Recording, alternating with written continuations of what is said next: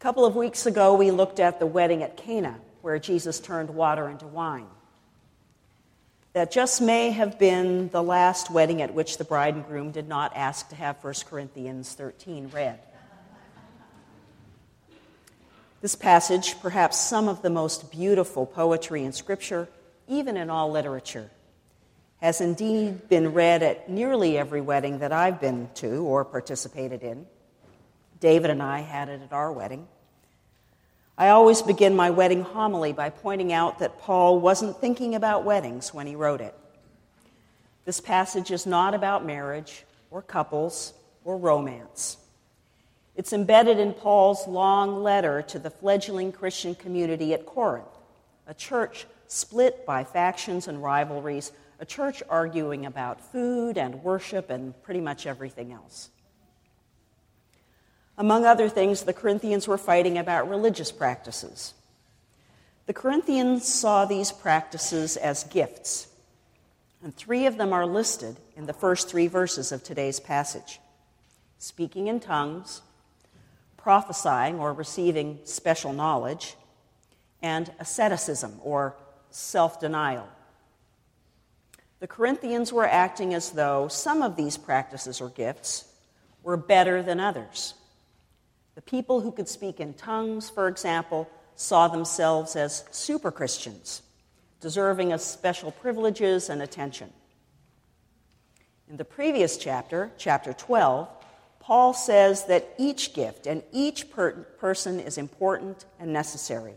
He explains that in the same way that the different parts of the body work together, all the different people with all their different gifts need to work together to form the church the body of Christ. But here in chapter 13, Paul affirms that without love, the greatest and most important gift, the other gifts mean nothing. Paul then goes on to describe what love does and does not do. Now, although the original context for this passage is a, a, church conflict, I'm not saying, not at all, that it's inappropriate to use it at a wedding. After all, a marriage, too, is an attempt by people to live harmoniously over a long period of time to everyone's mutual benefit.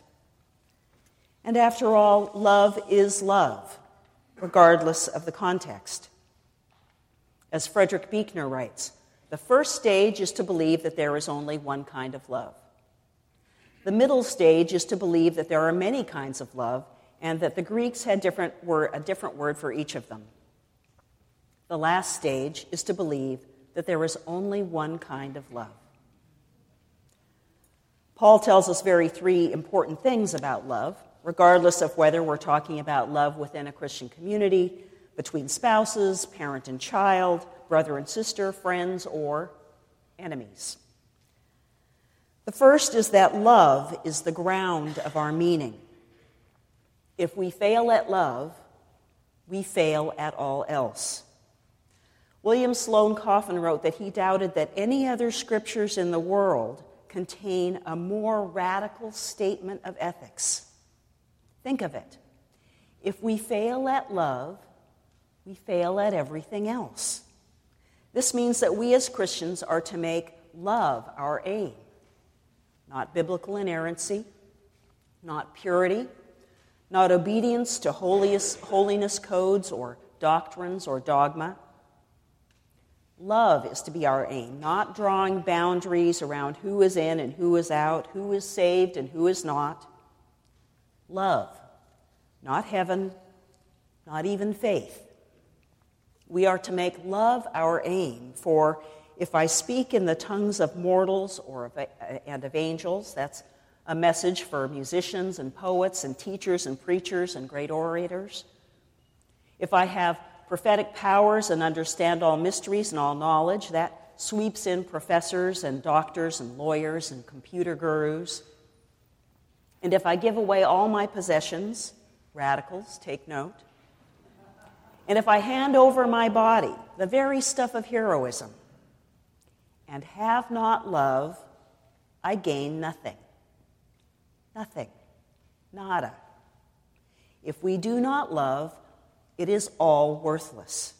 It is one of the most stunning statements of our faith.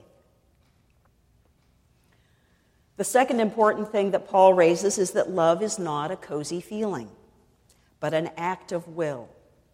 It is not a sentiment. Love abides, says Paul. Love endures because it is not a matter of feelings which come and go. I used to teach a class for engaged couples twice a year at the church that I served in San Francisco. The course was the subject of my Doctor of Ministry dissertation project. When a couple in the class hadn't known each other for very long, I'd worry a little bit. For most people, that heady, romantic, endorphin flooded falling in love feeling lasts about a year and a half. Unfortunately, our culture isn't very good at teaching people that loving a person is not the same as being in love. And so when the romance fades, if it, is not, if it hasn't been replaced by a deep and abiding friendship, the couple experiences crashing disappointment. In our career transition support group, we're working our way through Stephen Covey's book, the Seven Habits of Highly Effective People. In his chapter on being proactive, Covey tells a story about an encounter at one of his seminars. A man came up and said, Stephen, I like what you're saying about being proactive, but every situation is different. Look at my marriage. I am really worried. My wife and I just don't have the same feelings for each other that we used to have. I guess I just don't love her anymore, and she doesn't love me. What can I do? The feeling isn't there anymore? Covey asked. That's right, the man affirmed. And we have three children, and we're really concerned about them. What do you suggest? Love her, Covey replied. I told you the feeling just isn't there anymore, said the man. Love her, insisted Covey. You don't understand. The feeling of love just isn't there, pressed the man. Then love her. If the feeling isn't there, that's a good reason to love her. But how do you love when you don't love? asked the man. My friend, love is a verb, said Covey. Love the feeling is the fruit of love the verb. So love her, serve her, sacrifice, listen to her, empathize, appreciate, affirm her. Are you willing to do that? Covey doesn't tell us what the man replied. Covey and Paul are on the same page. Whether we're talking about marriage or friends or parents or coworkers or the cashier at Macy's or people on the other side of the globe, love is a verb, not a feeling. It is something we do. And so you don't actually have to like a person to love him or her. Although, as a matter of fact, loving actions usually create or recapture loving feelings. Love the feeling is the fruit of love the verb. Paul describes the actions that are loving patience, kindness, not being envious or irritable or rude, not insisting on your own way, it adds up to choosing what is best for another person and for the relationship rather than what is easiest or more, more pleasurable for us.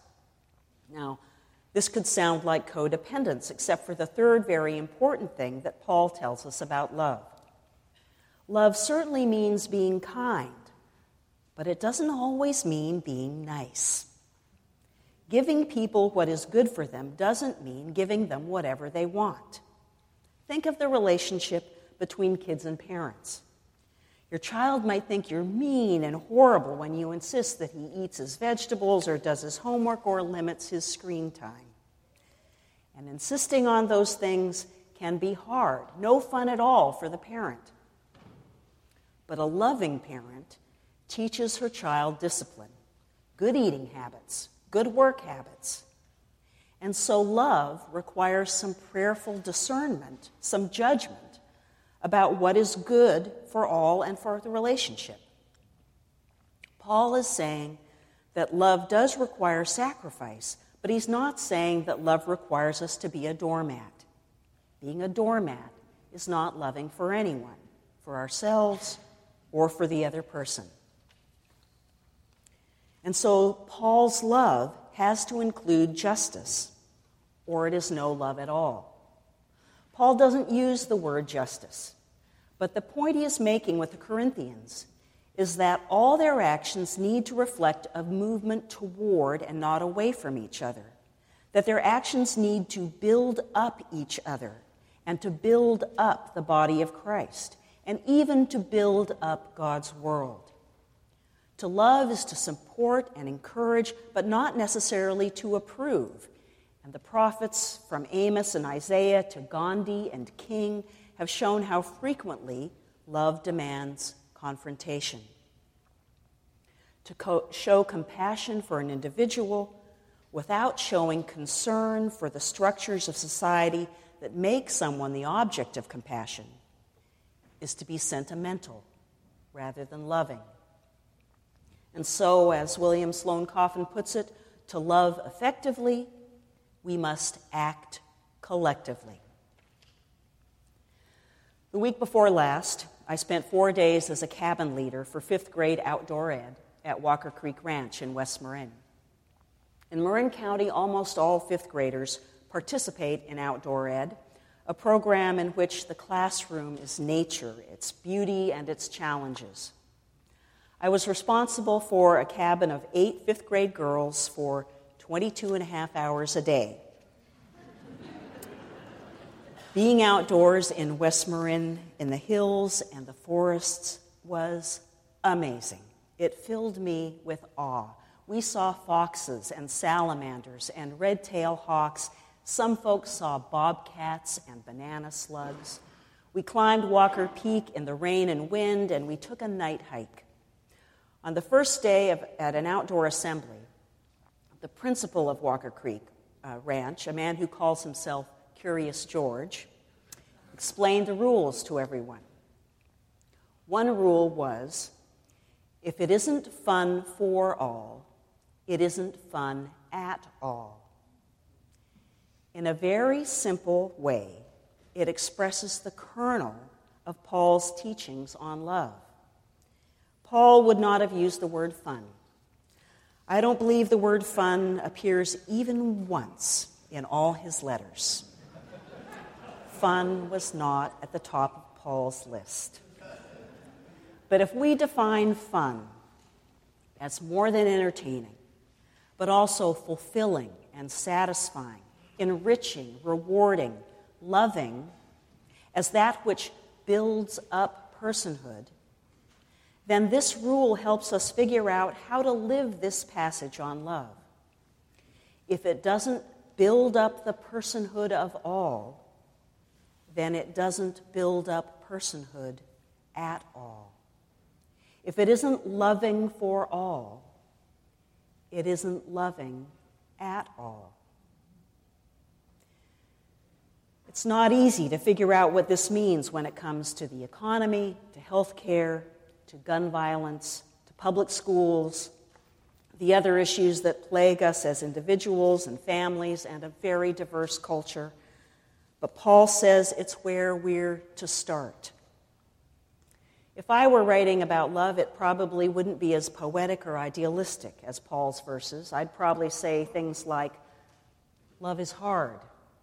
Love is complicated and messy. Sometimes love is almost impossible. Paul is wiser than I am. His poetry doesn't just make for a prettier reading at weddings, it lifts us up so that we who are trying to live and love on the ground might remember not just what love is, but what love is supposed to be. So that we might imagine the beauty, the simplicity of loving each other in spite of our conflicts and differences so that we have the ideal in mind as we attempt to put love into action. And Paul gives us hope that although it's hard now, although we see dimly now, someday it will all be clear. And then, as now, it is love that will endure. Now faith, hope, and love abide, these three, and the greatest of these is love. May it be so for you and for me. Amen.